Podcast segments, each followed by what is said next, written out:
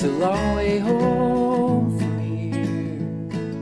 I won't be back in a year.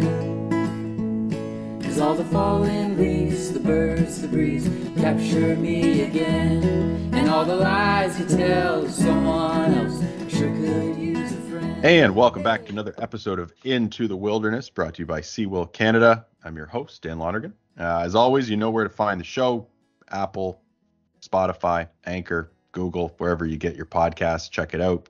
Search it on the World Wide Web, uh, Into the Wilderness, CEWIL Canada. You'll find it. You'll find one that works for you.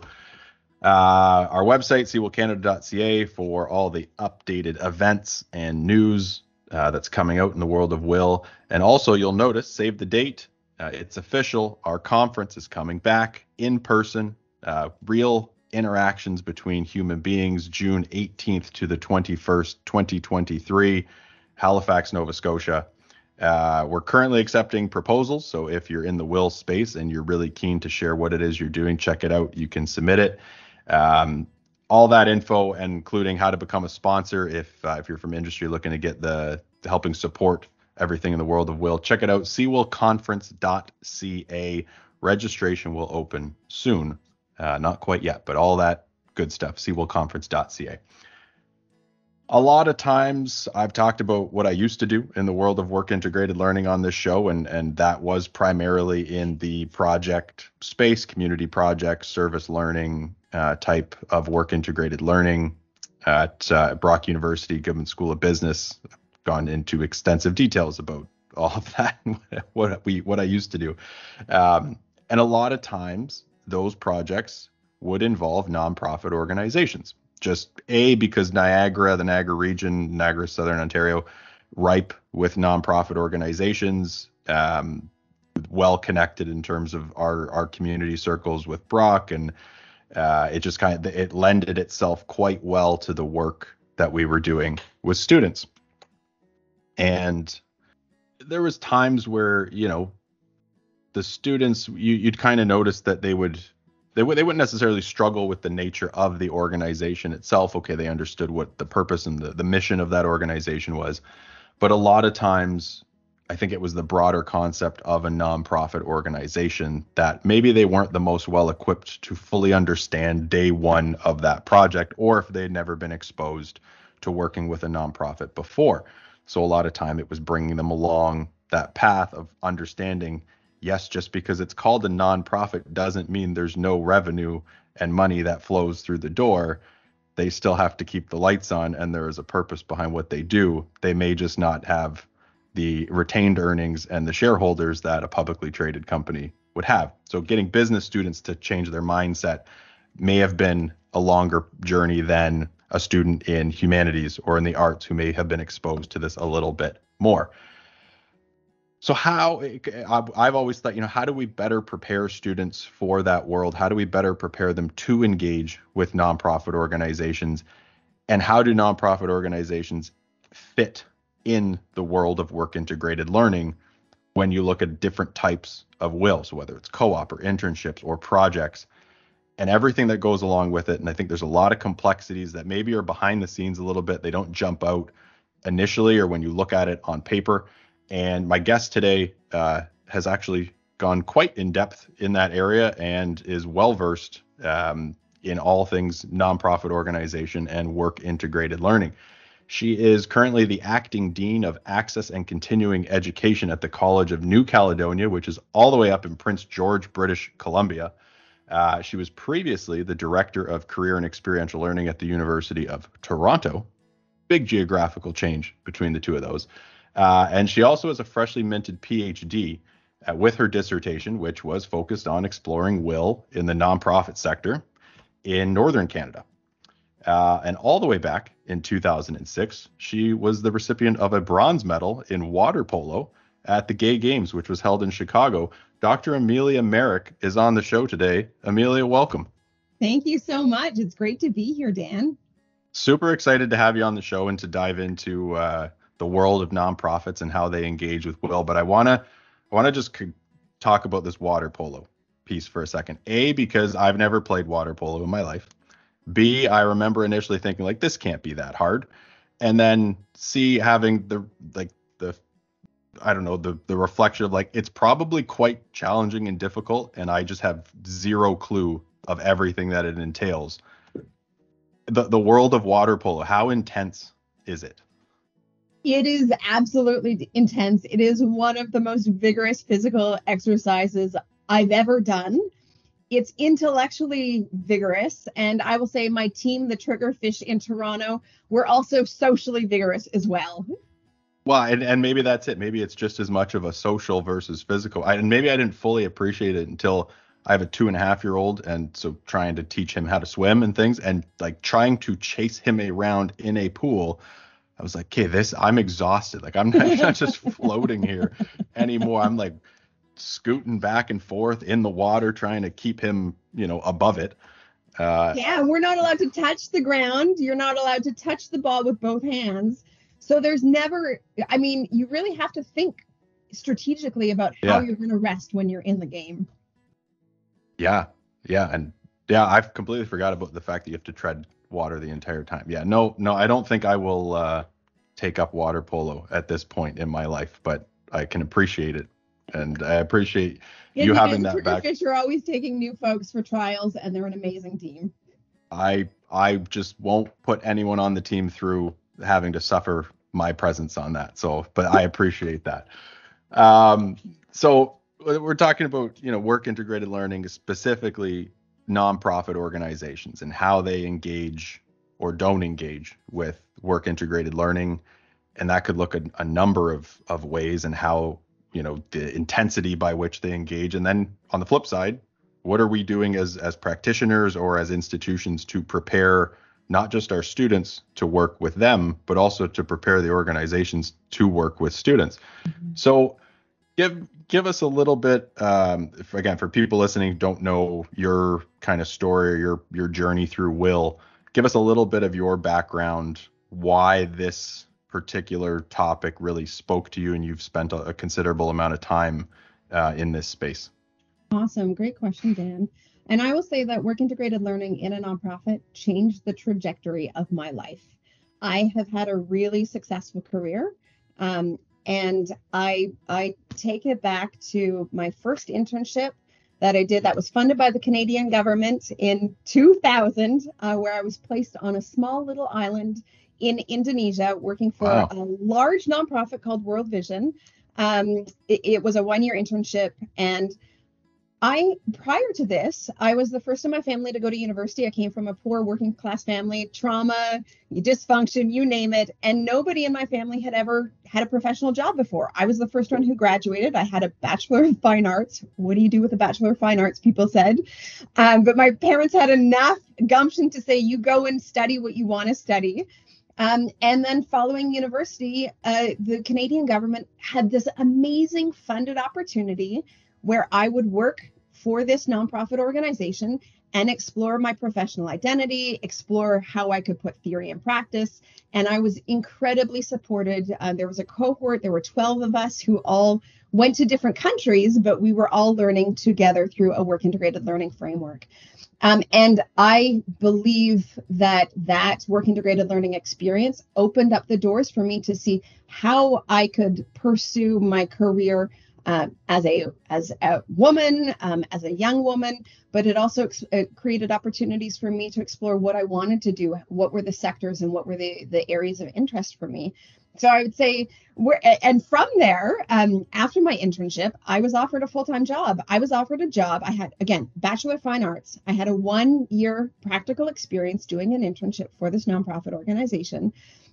I came back to Canada and they were looking for someone with six years of relevant experience and a master's of public health. I had one year of experience and a bachelor of fine arts, and they took the gamble on me and offered me a job. And I continued with this organization for 15 years after that. Wow. Through my through my career, I took on work integrated learning students because I know it is important for the organization and it's important for young people. Um, and so it was very natural when I it, okay, PhDs are never natural. They're always ambiguous and circuitous. But when I finally found this topic that I was going to focus on work integrated learning in the nonprofit sector, it absolutely fit because it had changed my life. And I know that through WIL in the nonprofit sector, I had created the opportunity for other young people to change their life too.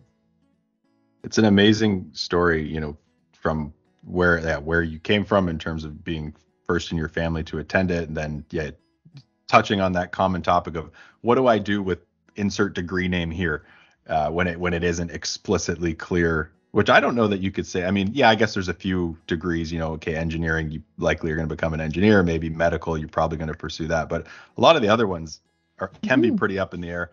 Things like fine arts, history, those are kind of the ones where people, you know, it's becoming that running topic of, oh, what do you do with this? Um, which you know, and and I'm sure at some point when you were in that program, you were kind of struggling of like, what am I going to do until this opportunity came along. And I remember, you know, my back, like I have a mathematics degree and it was teaching. That was like, that was the thing. And then halfway through, it was like, I don't want to, I don't want to teach. So what do I do with a mathematics degree that I, I didn't care to pursue like, you know, mathematical research. Um, this is amazing. So, so you do the internship in Indonesia, you come back, get, and to the point about the senior job. I mean, yeah, by all qualifications, by my resume, even though it was a good resume, they should not have hired me. But they took an investment on me. I mean, through the Canadian government, because the government funded this, and they got for 15 years, I was a contributing person in this organization. I love this organization. Yeah. And I rose to be the youngest national director in the organization. Wow um, youngest female national director. So the investment paid yeah. off, right? The investment of the organization and the investment of the Canadian government both paid off. Well, I think it just goes to show that just because a job posting says one thing, you know, doesn't always mean you should dis- disqualify yourself immediately. Because yeah. things like that are eh, maybe they're a little flexible, yeah. right? So so you have that experience you you spend 15 years and then you decide i'm going to get involved in post secondary so that that's when you started at the university of toronto yeah correct uh, yeah so then okay so and and which campus which campus were you well, at? i was on the st george campus i was so okay. uh, it wasn't quite simultaneous i started as the director of the career center career uh, Okay, my title at the end was career, the director of career and experiential learning. But for a while, right. I was just the director of the career exploration and education on the St. George campus. So 60,000 students there. Big, and then big. I started my PhD uh, while I was at U of T. Okay. So yeah, so St. George campus, so right downtown yeah. Toronto. So I think when, you know, when you think about opportunity for students and industry, it's you know one of one of if not the top sought after i think in students minds in terms of where where do i want to study whether it's from a research but also getting engaged with the community. Um, so when you were in that role again I, I know now you're you're in north north british columbia and, and the work you did but when you were downtown toronto and you were doing things with career education and experiential learning what what types of things were you seeing? I'm assuming like this wasn't co-op like you weren't doing co-op work terms so yeah. when it came to work integrated learning other types of of experiential and WIL what what was what was more prominent what were you seeing or what were some really cool things maybe that stuck out well, and that's it. It was interesting to, you know, now be in the hub of the world in Toronto. Oh my goodness, what an amazing city Toronto is. And you went outside our doors and the entire world was yeah. right there, whether it's like innov- companies doing innovation or all of the headquarters for the nonprofits. I think seven out of the nine major nonprofits in Canada, their headquarters are in Toronto. So we had, you know, engineers, creative industries, medical, everything was a stone's throw away, which was just such an exciting place to be. But it was really interesting to me, you know, not talking just about work integrated learning or co ops. When we had career fairs, I, I would look around and think, oh, well, this is really interesting because we have, you know, the engineering firms, we have the construction firms, we have the finance firms. Yep. Um, but where are the nonprofits? Nonprofits represent 2.4 million workers in Canada, but I didn't see the nonprofit organizations engaging in in some of the smaller things like career fairs let alone work integrated learning uh, or co op models. There were some really awesome um, uh, nonprofit partnerships. Without a doubt, the Center for Community Partnerships has some really great, um, interesting community-based programs, research, um, work integrated learning. But on the whole, when you look at the proportion of the investment of post-secondary institutions in nonprofits for career learning or work integrated learning, nonprofits were not representing, they were not represented um, proportionally to their role in Canada. And this is a bit of a loaded question, but why do you think that was? Oh, it's not what I think, it's what I know. Um, so, nonprofits in Canada, um, they are incredibly stretched within the neoliberal framework in which we currently operate. They are incredibly stretched financially. They're incredibly stretched in terms of their human resources. They have been downloaded with provincial responsibilities over and over again. And so they're expected to do more with less. So they don't have the time to engage with post secondary institutions. They don't have the money to pay the $200 to get a table at the career fair. They don't have the money to necessarily pay for um, one of their supervisors to take on a work integrated learning student. So they are incredibly stretched, and we rarely recognize the strain and the stress that is on our nonprofit um, uh, uh, labor market. On the other hand, there's another really important thing that is absent in the nonprofit world. So if we look at professional associations, regulatory bodies, industry industry actors, Engineering Canada, for instance, there is a huge body that is constantly developing theoretical frameworks, that is constantly developing professional identity, that is uh, protecting the, the engineering labor market. There's a, a federal, uh, Engineering Canada has a, a national body, there's also provincial bodies, and they have a lot of power to also engage with post secondaries the nonprofit world because of the way canada has has um, stipulated funding arrangements for nonprofits there are no social actors, there are no professional bodies or industry bodies that have power to represent nonprofits in the same way. And so, uh, Imagine Canada, great organization based in Toronto. Um, when you look at how they are funded, and they're you know nonprofits are doing life-saving work in canada yeah. they're not they're just they're not like you know making things that don't matter. They are saving our communities they're saving lives they're they're um, contributing to our economy in really profound ways but they don't have the the apparatus that allows them to convene as a professional body or as industry actors. And so they don't have that vehicle in order to have conversations with post secondaries in a structured way.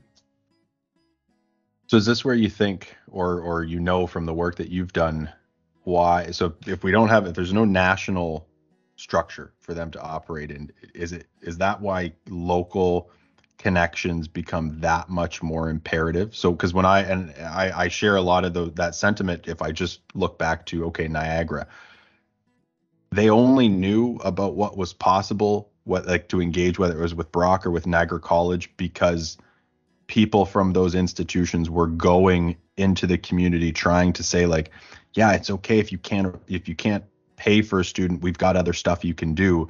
But be, you mentioned things like time and capacity. The conversation isn't naturally going to come the other way because they have so many things going on. And it's those type when i talked about students not not truly understanding the world of it's those types of things because the the, the knee jerk reaction is well just hire somebody to do your marketing. Yeah if they could have done that, they probably would have by now. Like there's very smart people running organizations. Let's think a little bit more outside the box of maybe why can't they hire a full-time person?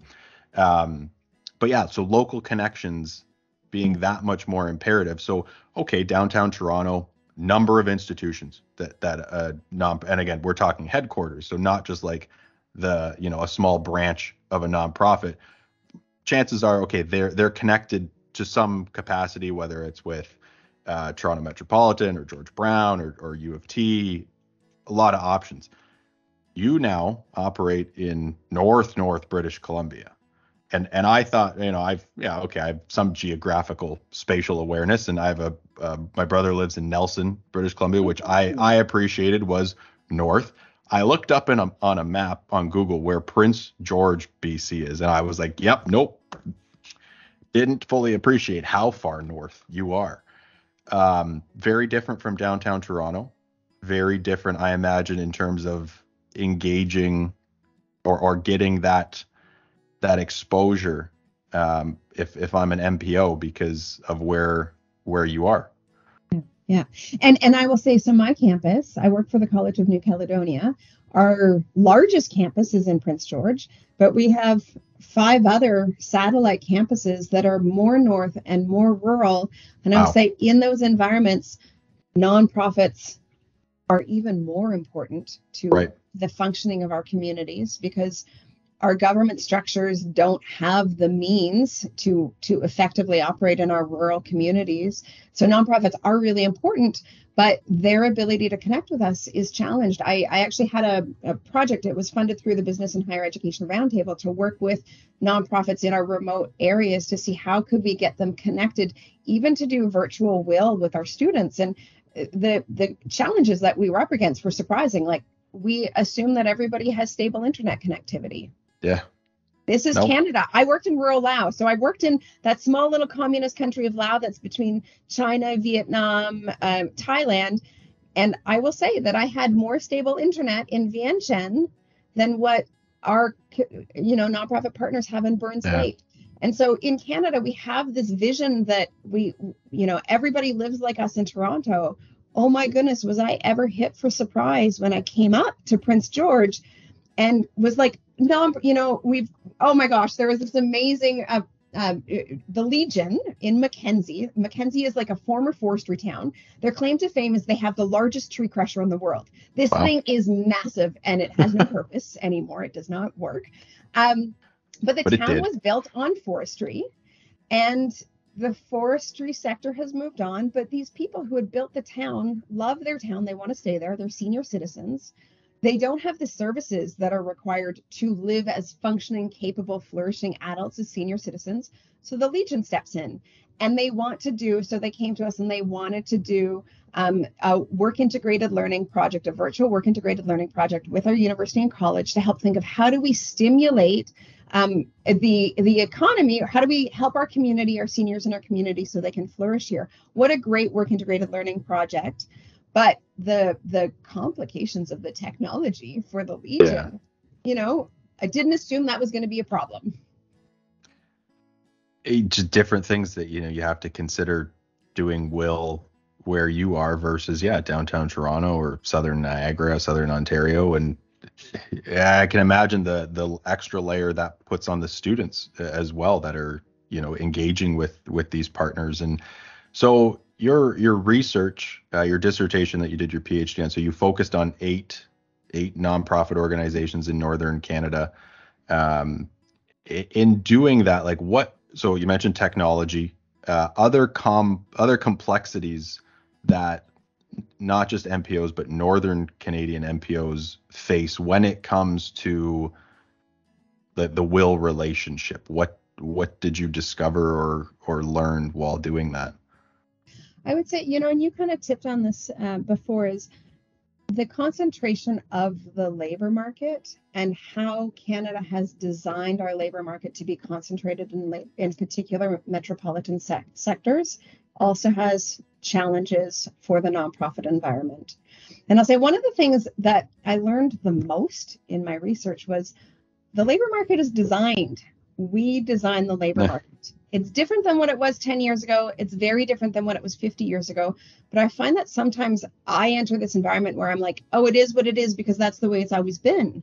Sure. No, we have designed it. Our systems and our structures and our people have, by design, created the labor market that it is. And our labor market is incredibly concentrated in our metropolitan centers, which means that the relationship between post secondaries, you know, you mentioned when I was downtown Toronto, I had I could walk over to TRE, T, uh, what um, what's it, Metropolitan. Yeah. Not familiar with the new name yet. Not used to saying it, but you know, and we could talk together about how we were going to bring in nonprofits together. Post secondaries could sit together and gather around and say, hey, we want to do, and we did that when when I was at U of T. I worked with then Ryerson to say we want to do more to bring in our nonprofit partners, and we could collaborate. Well, because of the remoteness, the disparateness, it is very hard for post secondaries to have those conversations, those meaningful conversations together to say how can we take advantage of this opportunity. So the concentration of the labor market, and then the lack of funding or resources mm. or profile to be able to address it um, I would say that was one of the things that that uh, came up for me that was really interesting. Um, another thing, you know, and I'm kind of jumping here, but another thing that was really interesting to me was understanding. So where I live, 15% of our student population, actually 17% of my student population are Indigenous, and in mm-hmm. the town that I live in, 15% of our community are Indigenous. Um, we work with 22 First Nations. Wow. Um, in in Prince George. Um, what is the relationship between indigenous nonprofit organizations and um, post-secondary institutions. And why do indigenous nonprofit organizations choose to participate in work integrated learning? So my study was based in northern canada um, and what i uh, learned from one of the nonprofit organizations in northern canada was that they choose to do work integrated learning because they feel that that's the only way that they're going to properly prepare or it's their best attempt to prepare future pro- professionals to be able to serve indigenous communities wow. in a decolonized way they felt that the post-secondary institutions were failing so if they thought about the psychology program according to the bc regulations for the bc college of social workers I, i'm actually I'm speaking out of turn. One of the regulatory bodies. Yeah. It's an opt-in program if you want to learn how to do um, psychology from a decolonized or a reconciliation or indigenous perspective. It's an opt-in. Well, for most of our northern communities, we have very large indigenous populations. You would think, I would have thought, well, this is mandatory. You need to learn how sure. to do psychology or counseling from an indigenous perspective. It's only an opt in. Yeah. So you know some of the indigenous organizations told me they're concerned because students are coming out of their their um, professional programs never having been exposed to the, the history of colonization in their professional sector. And so they do work integrated learning because they're compensating for the lack of of um, due process within the post secondaries that kind of hit hard for me. I was like oh isn't post secondary supposed to be this center of of knowledge and changing our thinking. But these nonprofits who are already completely stretched, you know, they are they are working themselves to the bone. They're saying yeah. we have to do one more thing because the future professionals in our industry are not adequately prepared by our post secondaries. A lot of things I want to I want to unpack in that. What what type of WIL or experiential were you seeing with those organizations? I'm just oh curious and that's another great question because you know you you go into it. So i it was only eight nonprofits and yep. i i you know gave them the list. I said you know work integrated learning has nine different yeah. forms of work integrated learning. Have you ever heard of this? And they were like nine forms? No. No. But then when they started to describe what they did they did everything under the sun and wow. they did everything under the sun at the same time so sometimes it would be like a student in a compulsory program next to a student in a voluntary program one student might be paid and one student isn't paid yeah. so you know again this is where i go back to if i think about engineering and what i know about engineering there are some very clearly defined rules about when you go into work integrated learning. You can do this, you can't do this. At this level, yep. you can do this. At this level, you can do that. In the nonprofit sector, we don't have a regulatory body that governs how work integrated learning is structured. And so they're doing absolutely everything. And, and because a lot of it is based on relationships, you know, they want to be good citizens of their community. So they they say yes. Yeah. And the structure to help them do you know i i really focused on the aspects of theoretical integration but because they're doing every number of form of work integrated learning the ability to do theoretical integration well was really it was limited. And faculty yeah. members typically were not given the resources to compensate for that either. Right. Yeah and, and i mean that is a, it can be a challenge that pops up and just especially depending on the the size of, of the organization that you're working with. But so I want to come back to the point you made about the way so those northern and, and especially indigenous nonprofits seeing why why they got involved in WIL. And, and it was almost like an obligation on their point point to educate the students which I, I think if you um if you kind of look out in my view of of work integrated learning or experiential learning and that relationship that mute like i always say that sh- that should be some part on the the partner to educate the students to some extent on their world whether it's the nature of the work they do or the communities that they serve. And for me that's always been part of the trade-off of you don't necessarily always have to be paid. Like. I, I know there's there's some people that operate in the space of like no if it's not paid. It's not WIL. If it's not paid i'm not talking about it. Uh, Mhm. hey you people you you do it do what you want to do. I'm i'm cool with that.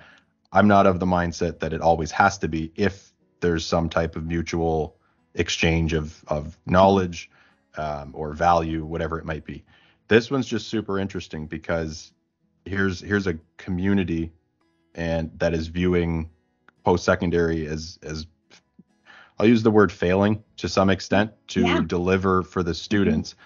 And again, Southern Ontario, I, I think histor- I think we worked with one Indigenous um, organization uh, that you know that sticks out to me.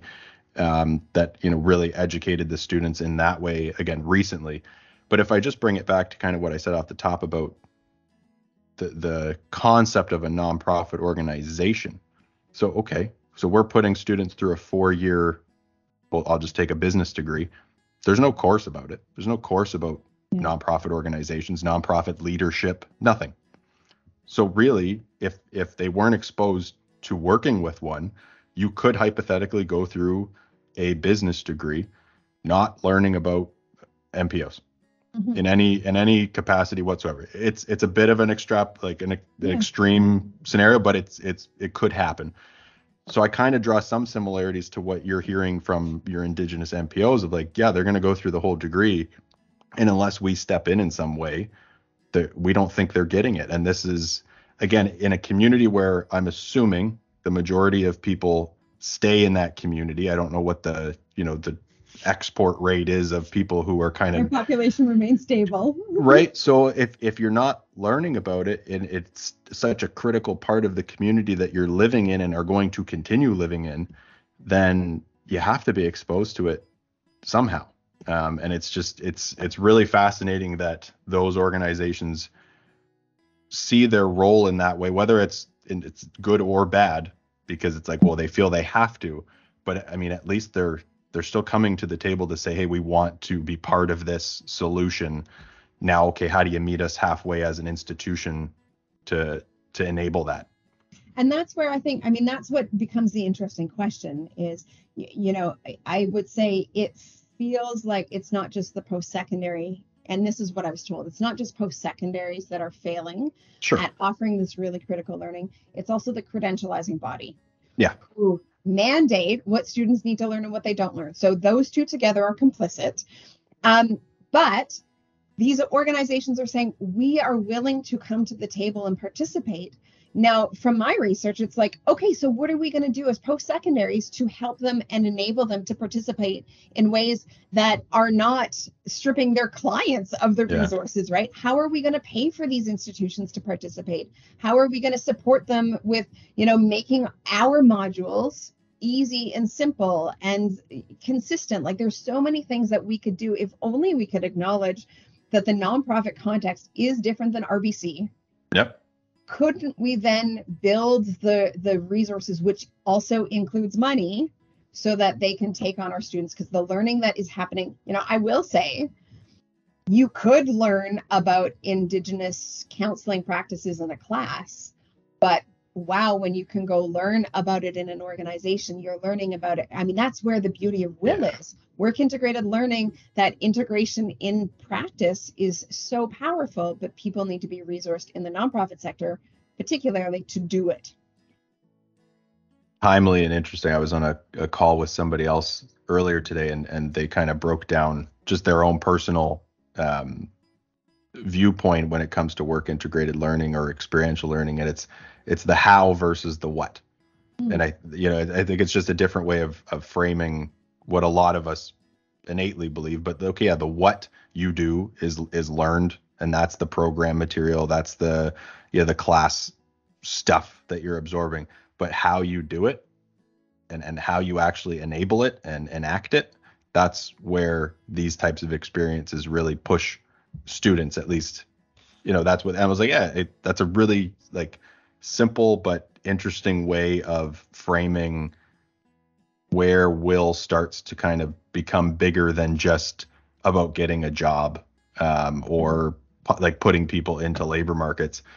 Um, which I mean, it's it's an interesting point. So yeah, we talked a lot about labor markets centralized in you know big big urban areas, and WIL I think does have a historical connection. I mean, it's work integrated learning, right? It's not mm-hmm. something some other type of integrated learning. So the word work is is tied right into that that term.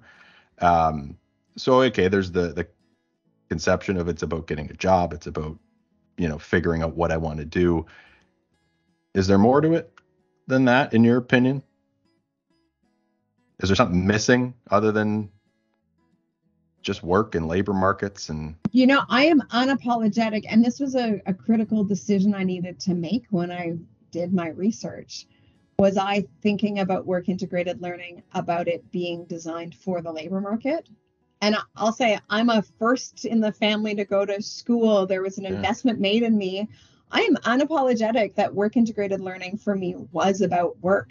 Sure. And my research was unapologetically about work. It was about how do we help students be part of decent work yeah. And uh, that was a really huge distinction. It's not just about work, it's about decent work.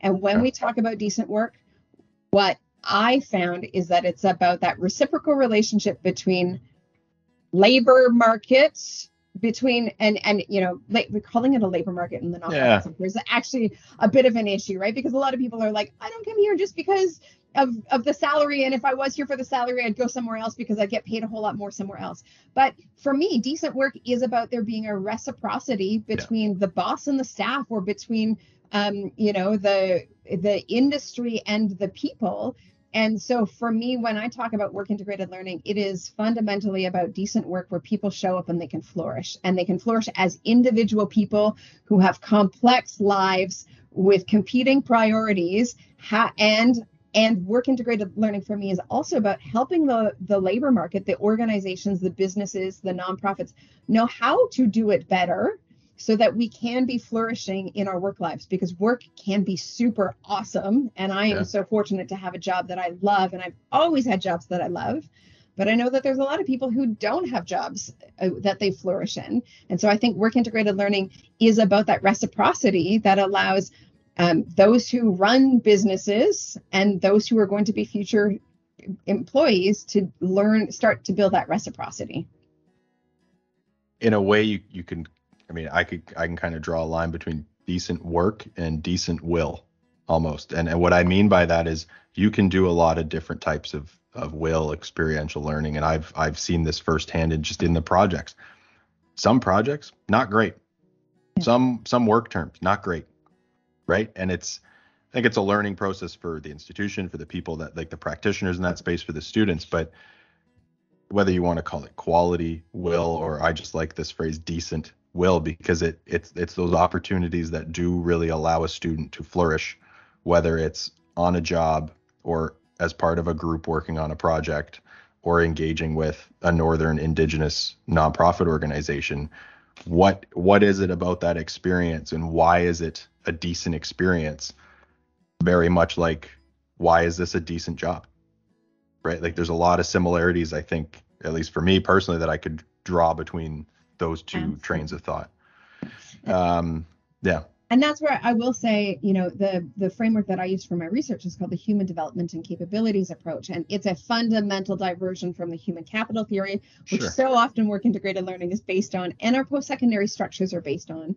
And in in human development and ca- uh, capabilities approach, you know, the question becomes, how does this work integrated learning, or how does this work enable me to be a flourishing human as a person how does it enable me to flourish as a citizen, a citizen in my profession, but also a citizen in my community and a citizen in my country, and also to contribute as a professional doing the work, like, you know, as a worker. And so, I mean, that's where that distinction of like decent work or decent WIL is about me being a person as an individual, as a citizen, and also as a worker.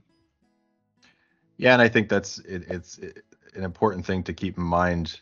Um, yeah, again, depending on people listening and their their in-depth knowledge of yeah human capital theory versus human development and capabilities approach, but it's more than just okay. I give them like more education, more tools, and therefore they will be successful and contribute.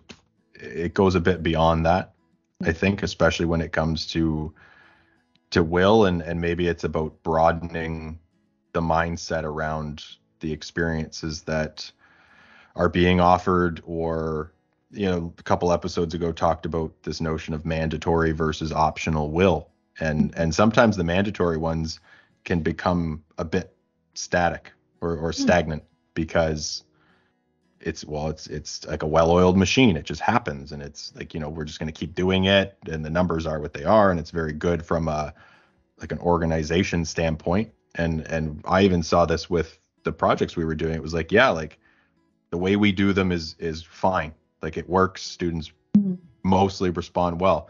But then it you kind of get to a moment of like, could we do it differently? Could we yeah. could it be better? Yeah. Right? Maybe maybe the numbers dip a little bit, but if it's better for everyone involved, maybe that's okay. Yeah. And maybe it's it's having that mindfulness to think a bit beyond just you know that routine type thing.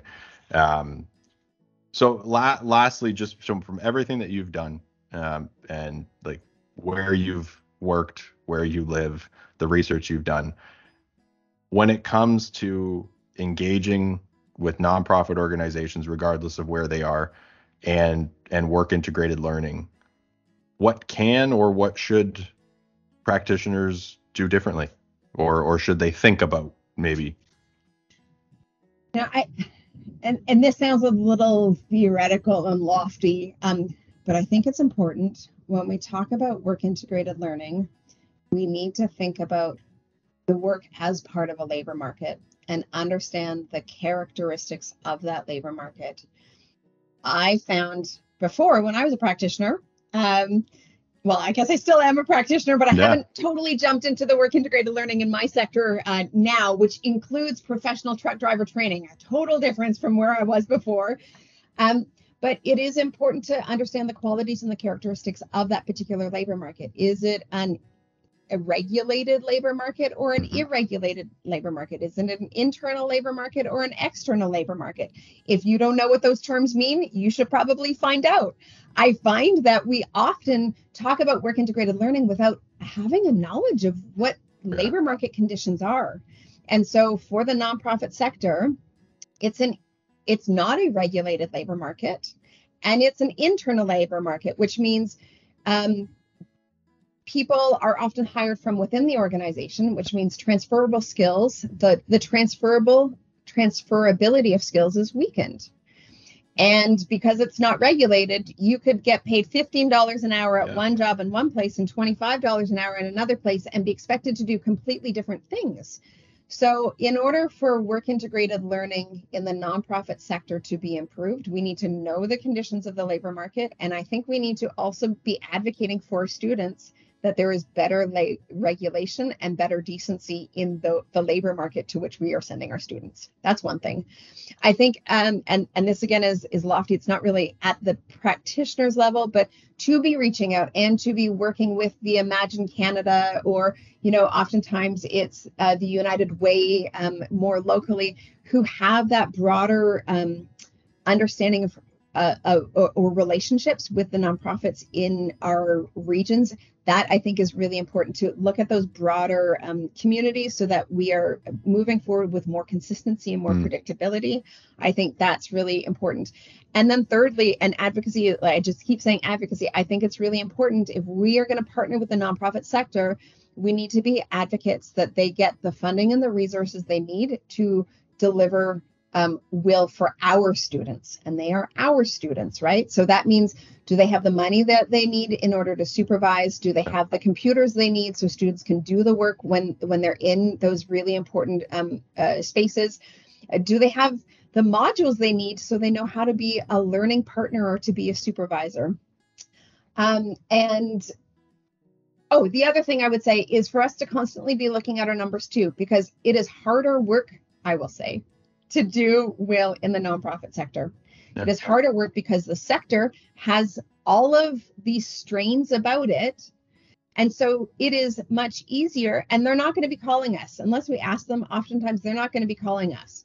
RBC calls us. Why do they call us? We can be asking that question. Why why do certain companies call us and others don't?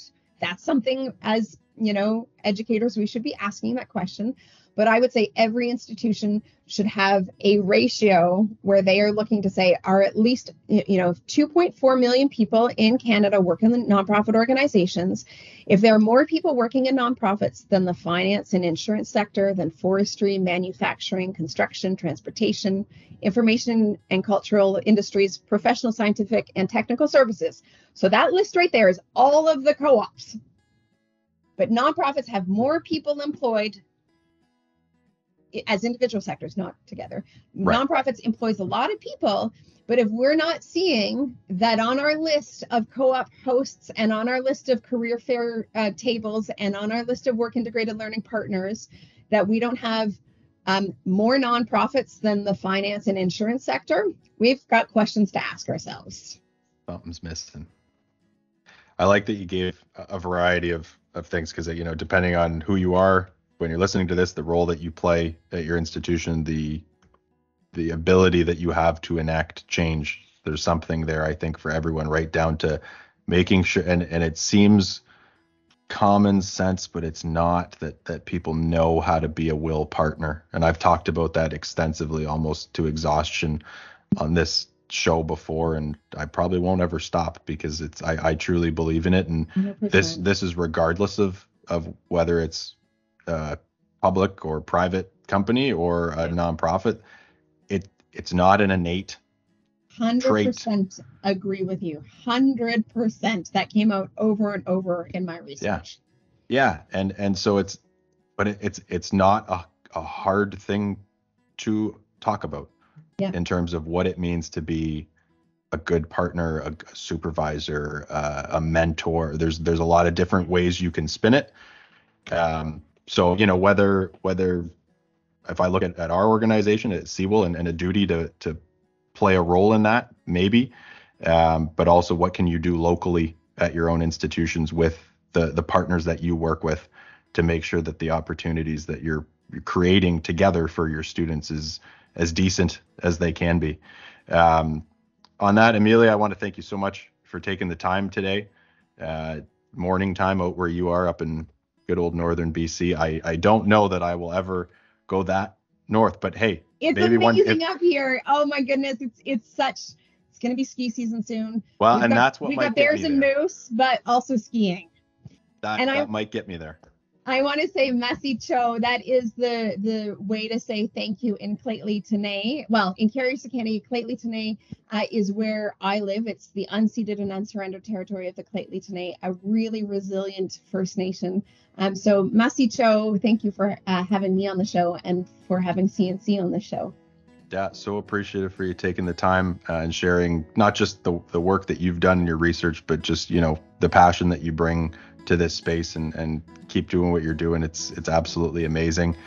Quick reminder: we've got our our AGM, CEWIL's big AGM. It's back to in person, November 15th at Sheridan College, uh, Mississauga, Ontario. CEWIL members, you can register. There's a virtual component uh, as well. Check out our website, cewilcanada.ca, uh, including an opening session with Cynthia Leach, who's Senior Director of Economic Thought Leadership from RBC, but specifically on how international students can help solve Canada's labor crisis, which labor, we talked about that on this show.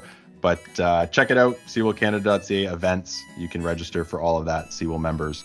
Uh, and until next time, thanks for listening. We'll see you later.